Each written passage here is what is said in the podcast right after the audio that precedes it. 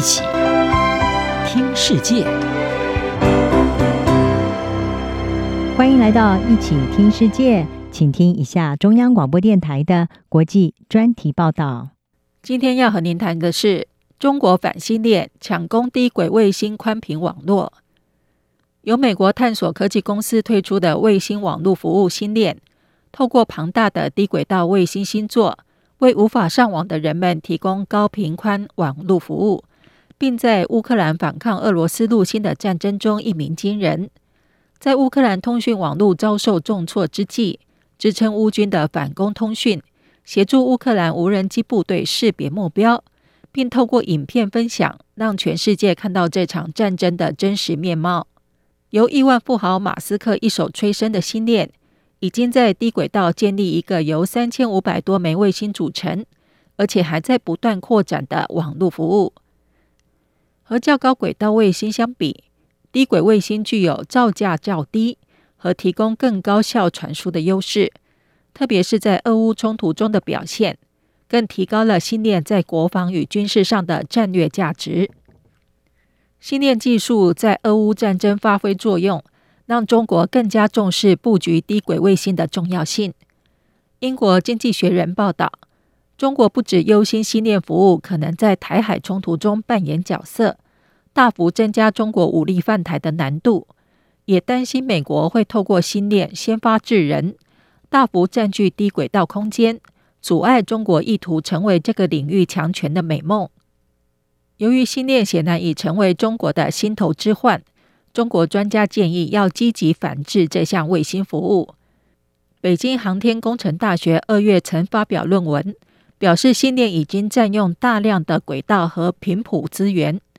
中国想要享受同样的战略优势，就要尽快把自己的卫星送上去。这些专家认为，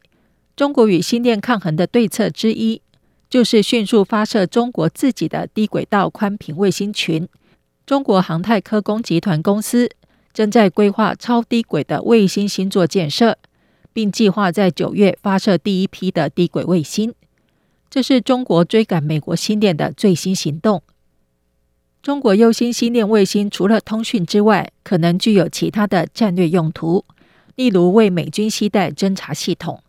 这意味着中国需要采取行动来降低它的能力。一个由中国卫星网络集团公司负责、代号为 GW 的反星链计划，则希望能够迅速将总共一万两千九百九十二枚小卫星送入轨道。这将使星链目前的数千枚卫星数量相形见绌。中国在二零二一至二零二五年的“十四五”计划中，已经明确地出了要提升卫星能力，打造全球覆盖、高效运行的遥感空间基础设施体系。然而，中国打造卫星宽频网络的野心，一直面临着发射能力有限以及部分技术障碍等挑战。尽管如此，《华尔街日报》指出，星链在乌克兰一役建功，凸显出布局低轨卫星群的必要性。因此，中国正在加紧发展能够和星链竞争的卫星网际网络。事实上，中国正透过建设太空站、火星任务和月球之旅等更复杂的任务，来取得在太空发展上的进展。但中国目前无法赶上太空探索科技公司的发射时间表，已经成为他意图抗衡星链的一个痛点。追踪全球太空飞行活动的天文物理学家麦道威表示，中国去年总共发射了一百八十二枚卫星，还不到同年美国发射部署卫星数量的十分之一。随着北京与华府关系紧张，美国祭出出口管制。导致中国公司无法获得一些先进的运算晶片。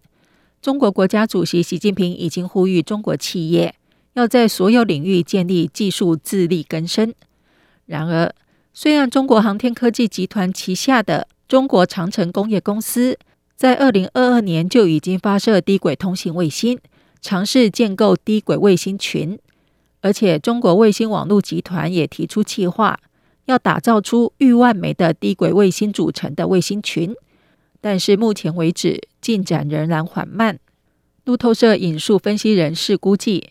中国目前运行的低轨卫星并不超过数百枚，到了二零二七年只会达到四千枚。即使中国把星链视为心头之患，要加紧发展低轨卫星群来与之抗衡，但专家估计，中国在未来十年与西念的差距可能仍然很大。以上专题由吴宁康编辑播报，谢谢收听。